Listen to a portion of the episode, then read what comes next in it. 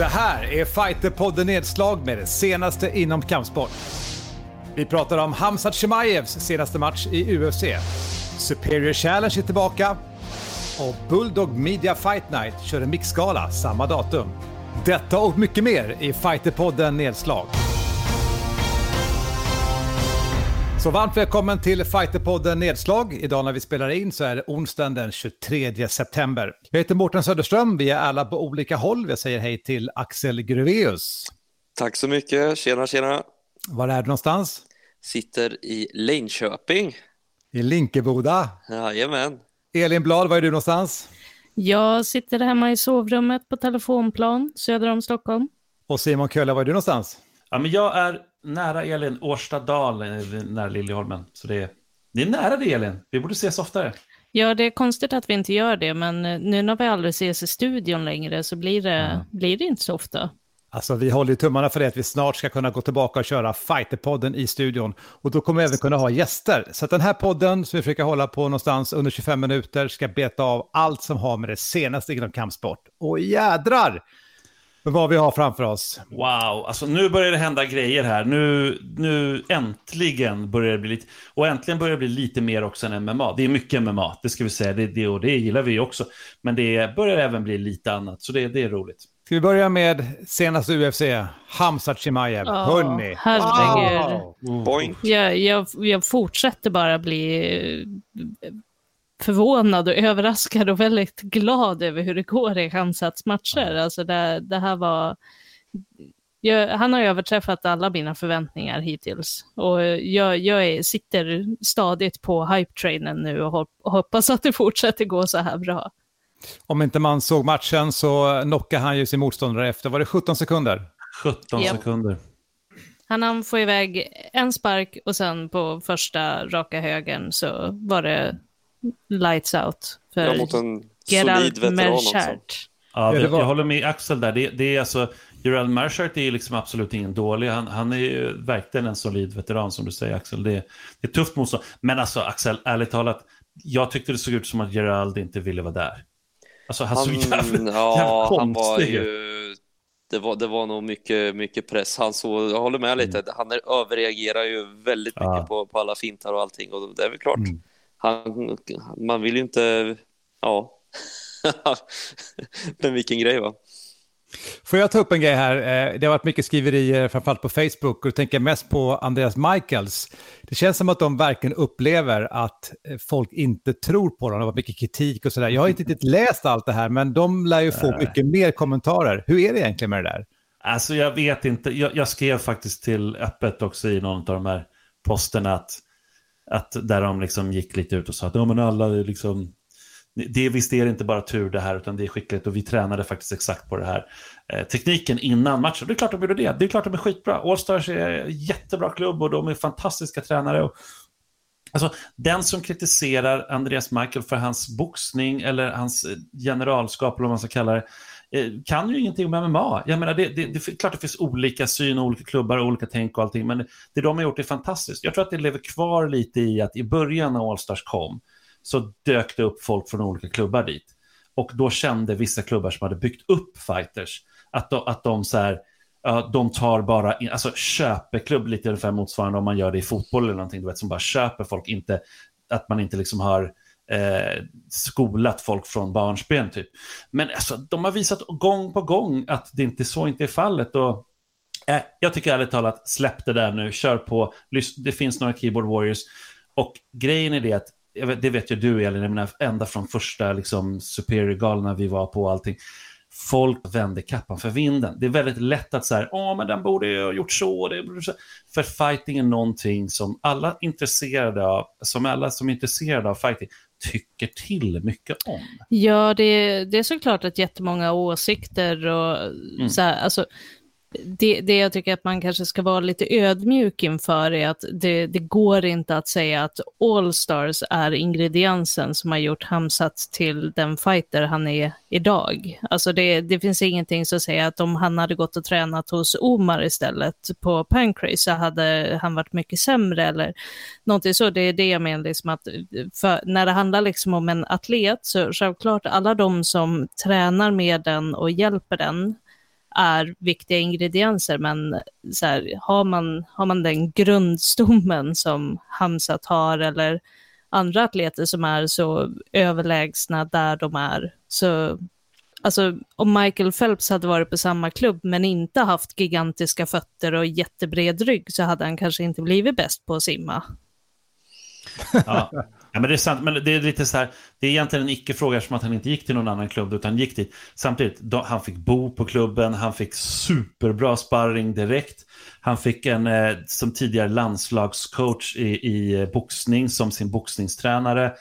Eh, jag vet, alltså, det är lite så här, hade han gått till annan, hade han blivit lika bra där? Jag vet inte. Så det, nu har de ju tagit hand om honom något otroligt väl. Även gett honom lite fixat så att han har fått sponsorer. Alltså, så att, Nej, jag, vill, jag håller inte med dig för en gångs skull, Elin. Jag skulle säga att ing hemliga ingrediensen är såklart hans brottning i grunden och att han är i sin prime, som vi pratade om förra podden. Men sen är det också att Allstars har, har gjort honom till en fantastisk fighter. Vad säger du Axel? Jag kan tycka att det är lite hälsosamt Simon, att du och jag inte alltid håller med varandra. Annars blir det verkligen så här bara ja, samtycka klubben. Så... Ja, det är sant. Det är sant det, det, är väl på, på ett sätt så att säga, ja men han hade nog garanterat blivit, blivit bra oavsett, men jag tror att han är en sån perfekt eh, matchning också. Alltså med hela hans mentalitet med den klubben, eh, med, med, eh, med stilen som jag tycker Allstar är bra på att lära ut. Alltså den här brott, det såg man ju i den här senaste matchen. Alltså, när någon är rädd för att bli nedtagen och du har en, en riktig crisp höger du kan slänga liksom utan att bryta din stance och utan att tappa balansen. Det är behövs inte mycket mer. Alltså, det är ju, är ju en, eh, ett eh, perfekt minimalistiskt och, och jättefint game tycker jag. Det ska bli jättekul. Nu, nu tittar jag lite här vad, vad som finns. Liksom. Nu, nu sägs att han ska möta Maja nästa gång. Damien Maja. Mm. Damien Maja efter det. Och efter det så finns det bara, det är liksom, eh, det är Usman, det är Covington, vilka är det mer? Steven Thompson. och vilka är det mer i topp? Maja är rankad sju, så att det är ju en topp fem kille efter det i alltså, det, det känns ju som att han kan gå hur långt som helst om, om det fortsätter så här. Och särskilt, han har tagit så jävla lite skada de här, mm. de här matcherna. Så det, det, det, är ju jävligt nice att han kan gå så fräsch från varje fight och bara köra har, nästa också. En, en sak till bara där medan vi, vi pratar kanske. Tänk eh, Dominic Reyes som nu går mot Jan Blakovic om, om en stund om titeln och gav John Jones en hård match innan han mötte Wideman hade han två vinster i UFC mot typ mm. så här debutanter ungefär. Så att så här, vem säger att det inte kan gå snabbt för andra också?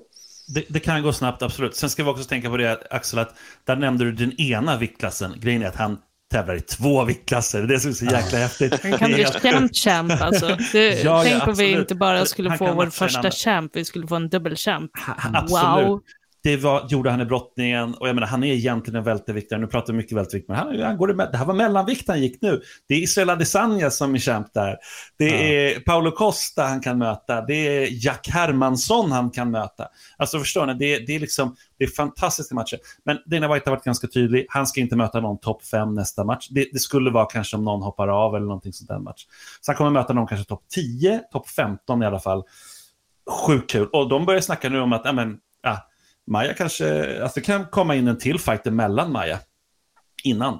Och nu börjar också väldigt många säga att fan, frågan är, ska Maja verkligen möta honom i sin sista match? Alltså det, det här kan vara Majas sista match. Och Maja är ju, ja, stor chans att han blir knockad alltså. Det är det som är problemet. Men jag vet inte, vi måste röra oss vidare med Mårten, eller hur är det? Precis, vi kommer tillbaka till Hamzat Chimaev såklart.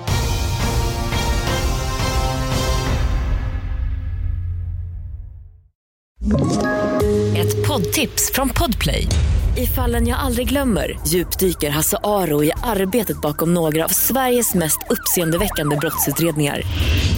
Går vi in med hemlig telefonavlyssning och, och då upplever vi att vi får en total förändring av hans beteende. Vad är det som händer nu? Vem är det som läcker? Och så säger han att jag är kriminell, jag har varit kriminell i hela mitt liv men att mörda ett barn, där går min gräns. Nya säsongen av Fallen jag aldrig glömmer på Podplay. Den 26 september är det dags för Kaisho Battle 21. Bara på Fighter TV.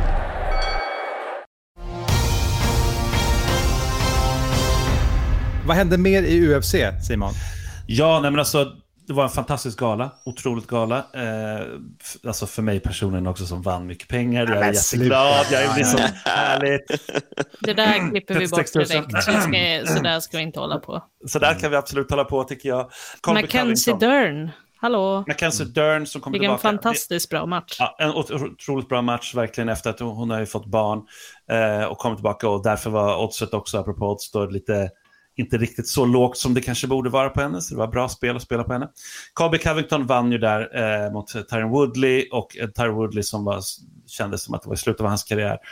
Eh, Donald Trump ringde då sen efter till Colby Covington. Han är, alltså, Colby är ju verkligen på riktigt en, ett Trump-fan. Och eh, Trump rusade ut från en, en, eh, ett rally som han hade då, eh, liksom en, ett möte med 35 000 pers. Springer han ut för att eh, helt enkelt eh, kolla på matchen eh, med Colby Covington och han sa i intervjun där att han var ett fan av Colby. Alltså, jag är ärligt talat inte särskilt förvånad, för om du tittar på hur det ser, nej men kolla, titta på hur det ser ut i USA. Hela mm. id, varenda idrottare i NBA och i massor av de andra idrotterna har mm. liksom öppet propagerat mot Trump. Han har LeBron James som säger liksom att ja, det här är världens största clown, vi måste bli av med honom. Han har inga idrottare som tycker om honom.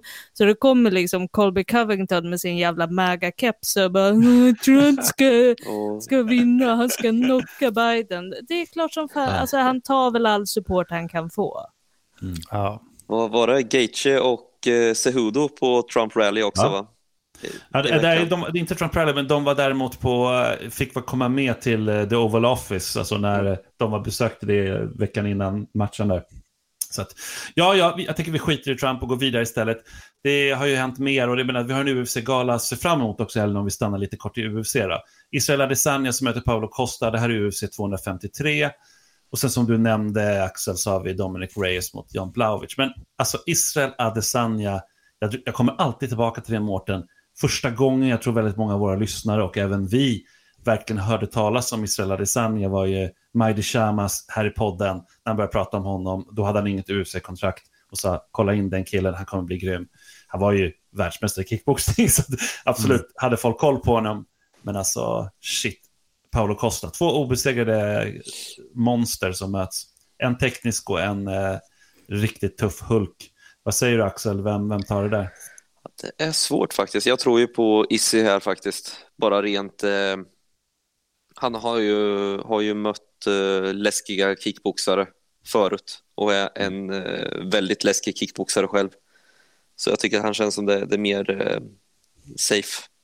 Men vad tar matchen vägen tror ni? Jag tycker det är lite kul för att om du inte är jätteinsatt i MMA så är det här en sån här typisk match där Paolo Costas han är superrippad, Mm. Väldigt muskulös. Han är gigantisk. Alltså, alltså jag jättestor. Han är verkligen stor. inte hur han kan gå i mellanvikt. Han, han, han måste ju gå runt på alltså, över 100 kilo. Han är så jävla stor. Garanterat, garanterat. Ja, han är stor. Och så ska han möta då Israel Adesanya som är liksom lean, han är teknisk, eh, hela hans nästan superman-beteende. Och han har också kommenterat det här, eller superhjältebeteende, han har kommenterat också att, att det handlar inte om muskler.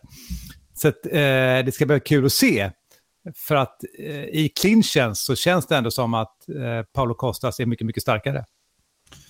Ja, alltså det är galen match och jag menar, det är bara ut på YouTube och allting. För det finns ju hur många som helst som analyserar den här matchen, så vi kanske inte ska fastna där. Men det, det är en häftig match i alla fall och jag, menar, jag, jag tror att Många pratar om att det kan vara liksom, eh, årets fight och allting, men man ska se upp lite också. Just det Israel Adesanya mot Joel Romero var ju verkligen inte någon årets match. Men, men Paolo Costa kommer ju gå framåt hela tiden, till skillnad mot Joel Romero. Liksom. Så att, eh, ja, spännande gala, spännande match, verkligen på alla sätt och vis. Visst ser Paolo Costa lite ut som en biffig Ricky Martin? Det är exakt det som Israel Adesanya säger. Det är det han säger. Ja. Det är roligt. Men det har också varit en eh, One-gala, Simon. Det har det, och de kör ju mixade galor. Så här var ju huvudmatch i thaiboxning med, mellan Magnus Andersson, svenska Magnus Andersson, 26-åringen från Halmstad som eh, numera bor och tränar i Thailand. Har gjort det ett bra tag, men eh, han eh, är ju världsmästare, Magnus Andersson, i, i thaiboxning och han har även svensk mästare. Och förra året, jag vet inte, vi pratade om det då, men då var han i Lion Fight i Göteborg och då han eh, slog den här Petch eh, Sanguan Sor Thanasit. Jag vet inte om ni kommer ihåg det, men eh, det var ju Eh, nu mötte han en annan Petch, en Petch Jindi, som eh, tyvärr han förlorade mot i tredje ronden på TKO. Väldigt sorgligt, men eh, vi får väl eh, hoppas att vi får se mer av Magnus, för det är en riktig världsfighter på alla sätt och vis. Får jag bara säga till lyssnarna, det är alltså så att Simon Köller har alltså inga manus någonsin i den här podden, utan han kan de här namnen och personerna och även historien i huvudet. Alltså du är lite savant. Tack, arigato. Men om vi stannar lite i MMA, jag kan, jag kan eh, ta bladet i munnen där och så här. Då är det ju jättekul från svensk sida för dels har vi Hamsat och flera andra så där. Vi, har, eh, vi kan börja med att nämna Lina Länsberg eh, som tackat nej till en UFC-fight och anledningen till det är att hon är med barn med mm. Akira Korosani. Så att eh, det är ju spännande. Och du nämnde ju Mackenzie Dern där, Elin.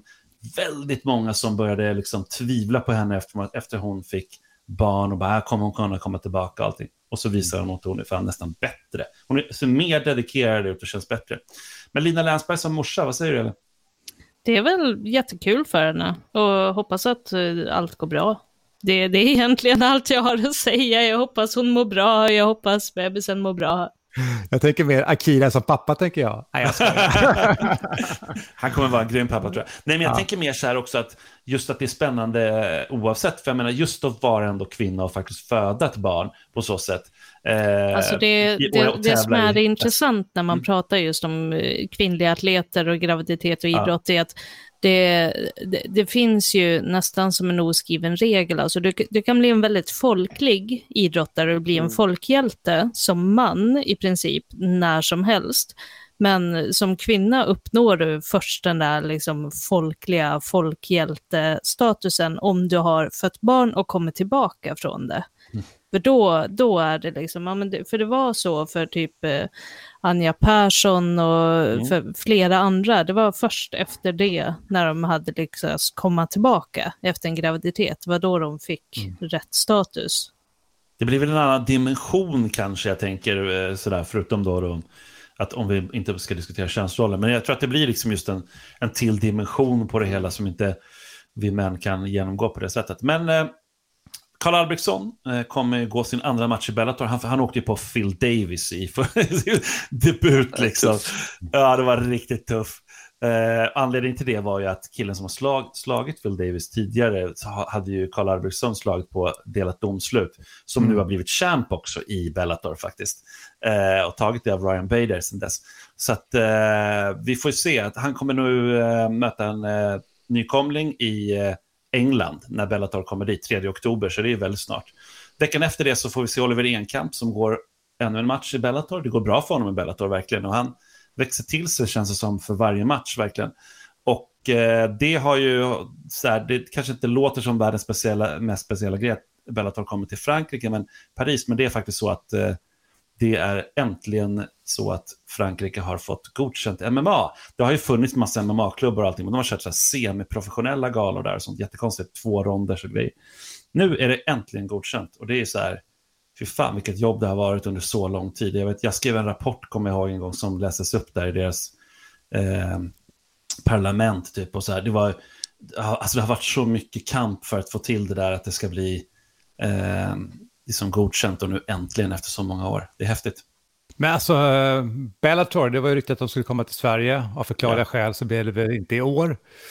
Um, hur går det för den organisationen jämfört mot UFC, skulle du säga Simon? UFC är ju by far störst liksom. Och de, de har bäst tv-dealar och allting. Men eftersom att Viacom är, finns med i bilden så, jag menar, Bellator är vassa. Så det, det, det man, ska, man, kan inte underskatta dem och det är ju eh, så här, det, det, är lite av en avancerad, det är ingen farmaliga, det är det inte, som Strikeforce var en gång till, men det, det, det, fungerar ändå lite som det. Nu kommer Michael Chandler gå in i UFC från, från Bellator och sådär. Det, det, blir lite så.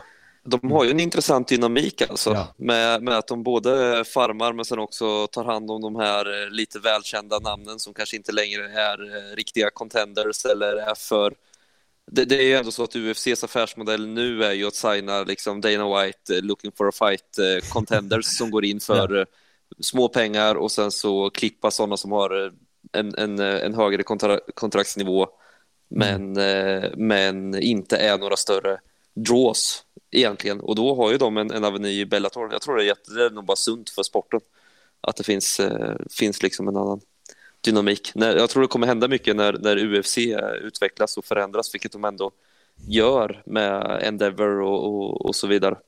Ganska mycket. Ja men verkligen. Och jag menar, i Europa, där, det är ju, där här har vi ett antal galor. KSV, Polen inte minst, som kanske är det största egentligen europeiska galan om man, om man ser till liksom publik och sådär.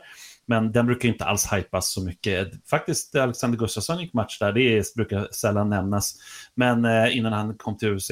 Men vi har ju också, och han gick också på Superior Challenge som vi snart, snart ska prata om. Men Cage Warriors, nu, de är, har ju, är verkligen en farmarliga till UFC. Även killen som Hamsat mötte i sin andra match var, kom ju från Cage Warriors. Så Conor McGregor. Alltså, listan kan göras så otroligt stor. Så att faktum är att de har blivit av med så många titelhållare till UFC. Så nu den här veckan kör de ett, ett titelrace. De gör en rolig grej. De är torsdag, fredag, lördag blir det galor. Och då kör de fem titelmatcher eh, under den här veckan för att på något sätt kunna eller, göra ett litet avstamp liksom, och synas igen. För för ett, ett tag så kändes det som att man stötte på eller hörde talas om Cage Warriors hela tiden. Och så har det inte riktigt varit fallet nu senast under corona här. Så att det här kanske är en bra väg tillbaka, eller vad säger du? Redan? Ja, det tror jag absolut. Alltså, som du säger, det, de har varit lite mer i, i, bak, i bakluckan eller vad man ska säga. Och eh, jag fattar att det är ett jättestort problem om man är då, som, som ni så fint uttrycker en farmarliga som eh, hela tiden tappar sina champions till eh, UFC. Det, det är en otroligt jobbig situation, för de, de gör ju en stor del av jobbet för UFC då, och sen får de inte reap the benefits av sin, av sin insats någonstans. Så jag Men de verkar ganska blir... nöjda med det. Det är det som är så sjukt. Alltså de, det är ju, jag känner ju Ian där som är deras eh, som eh, promotor och eh, han har väl varit matchmaker också. Och det är, så här, det är ju väldigt... Eh, han är skitnöjd med det. Alltså, han, han, är största nörden i hela Europa typ när det gäller MMA. Mer än mig till och med. Och jag menar, han är ju verkligen så här... Eh, ja, tycker att det är helt fine och de visas på fight pass och sådär. Så att, Får väl ja. bra matcher med den eh, ställningen också. Alltså kommer du till Cage Warriors så vill du, och vill Exakt. vidare så bjuder du på lite mer än vad du kanske skulle gjort annars. Ja men så är det ju. Och det, så att de har på något sätt anammat det där. Medan till exempel Superior Challenge som verkligen har varit också en familj. Det kan ingen säga någonting om. Det är, det är jättemånga som har gått från Superior Challenge till UFC. Eh, ända sedan början egentligen. Eh, men Superior anammar ju inte riktigt det. Superior vill stå på egna ben, vill vara egen gala och vill vara liksom störst i norra Europa i alla fall. Och eh, skulle nog gärna vilja vara störst i hela Europa förstås. Men, eh, jag 20... tror att vi har pratat om det här förut, att, ja, eh, att för, för att överleva som, som gala så måste du hitta en nisch och, och vara nöjd i ja. den. Och det, det verkar ju häftigt liksom att Cage Warriors har lyckats med det. Den här Ian, kan vi få honom till podden? Ja, det kanske vi kan. Absolut. Han är ganska rolig. Nej, men absolut. Men Superior Challenge 21 i alla fall kommer att hållas 28 november. Och eh, då har vi ju titelmatch eh, bland annat som kommer hållas. Och det kommer vara alltså, ganska mycket eh, sådana namn som vi känner igen. Typ David eh, Bjälkheden. Eh, som ju också börjar bli, gå till, jag ska inte säga till åren, men det, det är i alla fall slutet säkert av hans karriär nu senast de här matcherna. Kom, och huvudmatchen, så vitt jag förstår, är Tobias Harila mot Adam Westlund. En hatmatch som eh, Tobias Harila lite sa sist på Brave där att han kände att han lite hade passerat. Jag vet inte, Mårten, alltså nu, det, Adam Westlund har inte alls gått lika många matcher som Tobias, liksom, så att, eh, men det känns ju väldigt relevant, den, den matchen ändå. Ja, alltså det gör det ju, det är ju det här, vi behöver få lite hype inom svensk mm. MMA, de har ju lyckats bygga en hype mot varandra, det är lite hat. Så att när han lägger ner stridsyxan så... Mm. Ja, Varför se. är det en hatmatch? Eh, det har med deras klubbar att göra. Jag vet, du kanske känner till det där Axel väl, för du har ändå varit inblandad lite grann. Ja, nu ska vi se så man inte lägger ord i munnen på någon som man inte är närvarande. Men det, det, vi kan säga så här, va? båda klubbarna leds av ganska färgstarka individer och så, så har de haft lite, lite olika syn på när folk har bytt klubbar och, och ja. annat där. Så kan vi lämna det vid det. Det, det var liksom PK-stilet. Andreas, PK Andreas, Andreas Bain lämnade ju klubben och gick till Västerås. Ja. Eh, jag vet inte om det exakt var början på det hela, men det var ju i alla fall en, en, stor bidragande faktor, om man säger så. Ja, men och sen så tror jag, ärligt talat, så, så gissar jag att, nu eh, vet jag inte om jag spoilar eh, hype här och, och vi vill ha det, men, men att eh, som, som vi sa att svensk MMA behöver lite hype, att vi är så svältfödda på att få någon hype, så att när något, något sånt där kommer så åh, bråka! Ja, exakt. Peta lite i sidan liksom, kan inte vara arga på varandra. Folk som det verkar så här, svensk grudge match. Apropå Superior Challenge, hur går en sån gala till? Jag läste lite grann bara, Babak släppte något pressmeddelande här att han är inspirerad av kampsport, eller så här, kampsportsfilmer när han växte upp ja. och det skulle påminna om det. För det är en stor arena de ska vara i, va? men det är ingen publik. Jag vet inte om det kommer vara en stor arena, jag har ingen aning faktiskt. De, arenan ska i alla fall återspegla gamla kampsportsfilmer, så att jag vet inte vad, vad det innebär. Det, det låter ju som att det är på någon så här med halvtak på någon typ, eh, något lager någonstans. Typ. men nej, men det kommer säkert, det är Superior Challenge, så det kommer vara en fräsch, fin eh, eh, arena såklart någonstans som är lagom storlek. Eh, vi får väl se, det kommer komma mer om det där. Men alltså lite så här angående grudge och hat och sånt där, det, jag vet inte om det är just det, men göteborgarna vill ju stötta upp här nu och eh, har ju gala samma dag. Så att då blir det ju alltså Bulldog Media Fight Night 9 som kommer att hålla samma dag då, 28 november i Göteborg och kommer att vara en mixskala. Eh, Mårten, alltså, det kan ju vara en tillfällighet såklart, men eh, är det smart att ha på samma dag? Är det, skapar det hype? Hypar man varandra? Vad, vad är grejen? Alltså, du som göteborgare. Nej, men, frågar du mig om det är smart att ha en gala samma dag? Nej, det är det inte. Eh, men däremot så är frågan om, eh, om det verkligen är medvetet. Jag tror att de här, du vet, man ska boka upp en plats och en arena, vem som var först i hönan och ägget. Eh, jag tror att det är dåligt. Eh, och sen så eh, alltså som, som, publik så vet jag inte hur många som reser från Göteborg. Alltså det, det är ingen publik nu menar jag, så det är ändå mer speciellt. Men, men de vill ju ha mycket folk, jag förstår det som, till den här Bulldog Media Fight Night, eller hur? Ja, alltså de har gått ut med att de gärna vill ha 500 pers, eh, upp till 500. Så att vi får se, men de måste ju få det tillåtet först och det, det vet de ju såklart om. Superior Challenge verkar ju mer anamma den att men, det spelar ingen roll om, om det, hur det ser ut, alltså de, de kör en utan liksom. Eh, men om vi stannar jättelite inom MMA innan vi, vi går in på nästa grej så, är det ju, så ska vi ju såklart nämna MMA-ligan. Det gjorde vi sist också. Kommer vi vara nere i Helsingborg nu och det drar igång och det, det är jättekul att, att, att MMA-ligan drar igång. Det har varit lite kritik också, Axel. Vad är det för någonting? Alltså, du, eh, vissa har varit kritiska mot det här.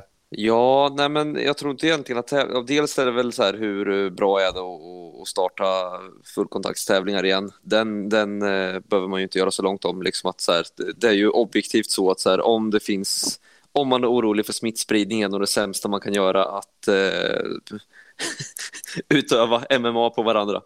Eh, det, är väl, det är väl en sak, men sen så eh, skrev eh, Simon Alvhed en, en artikel på eh, Fighter Mag från MMA-telegrafen om att, att det, det, är eh, lite oschysst mot eh, MMA-landslaget att, att köra ett SM som man kunde kört tävlingar fast inte haft någon final på slutet. Jag vet inte om oschysst är rätt ord då, men, men att eftersom att det blir inga mästerskap det här året och det blir inte en hel säsong så skulle man inte ha hastat igång det. Men eh, vad, vad, tycker du om det, Elin? Jag, jag kan väl hålla med i den kritiken om att det för de som är i landslaget från 2019 som gick matcher hela året och förmodligen kämpade sig till sin plats så kanske det kan kännas nedrigt att någon kan gå en match på en ligatävling och komma till SM och ta, ta en landslagsplats. Men det, mm. det är en väldigt konstig situation i år så jag tror att de MA-förbundet försöker väl agera på bästa möjliga sätt och alla kommer inte att bli nöjda. Men är det inte lättaste bara för eh, landslaget att inte ta ut på det sättet? Ja, det menar liksom, man får titta kanske både på 2019 och 2020 då när man tar ut landslaget eller någonting. Mm. Ja, man kanske får tryouts eller någonting ja, annat. Precis. Kanske inte utgå ifrån SM så, så strikt. Bara, för bara. Det, det kan ju finnas mm. många liksom som av olika anledningar inte har kunnat delta på, eller velat delta på tävlingarna just av de här anledningarna som Axel nämner. Man kanske har fortsatt träna men vill inte åka iväg på en tävling under coronapandemin. Vi gör så här, till nästa podd så försöker vi reda ut lite grann så vi vet exakt hur det funkar. Förresten, vill man se MMA-ligan, då går man och kollar det på Fighter TV. Där streamas alla matcher från MMA-ligan.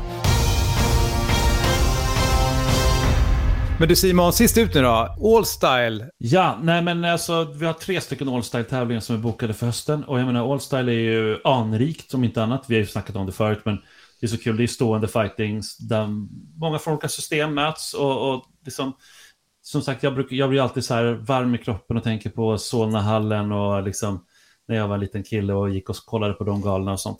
Men det är skitkul och de ska också köra faktiskt SM i Allstyle. Så det, det, det, har, det har blivit en egen sport. Alltså den, den var ju under...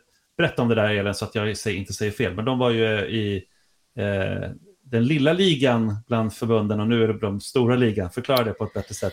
Allstyle som idrott administrerades och sanktionerades av lite olika förbund. Det var dels kickboxningsförbundet men sen var det Kampkonstförbundet, tror jag.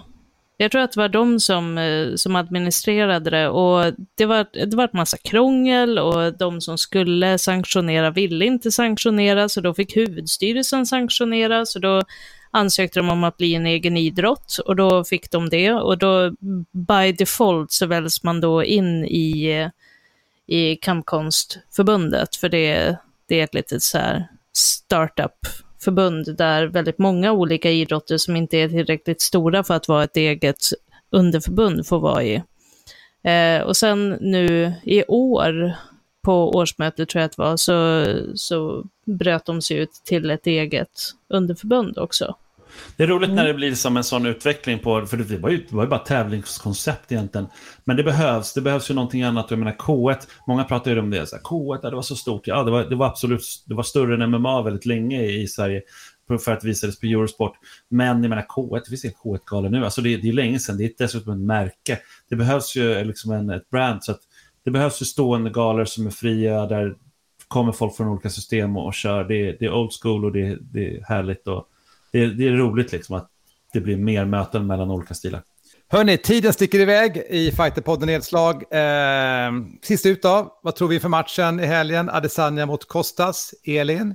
Jag tror att eh, Adesanya vinner. Jag tror att det förmodligen går tiden ut.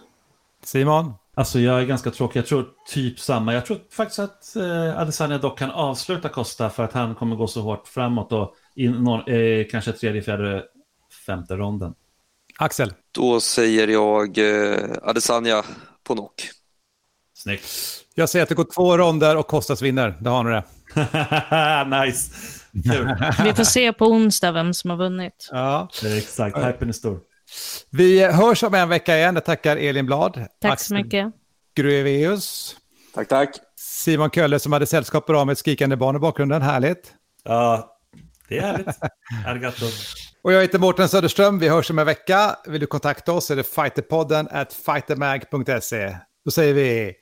Oss!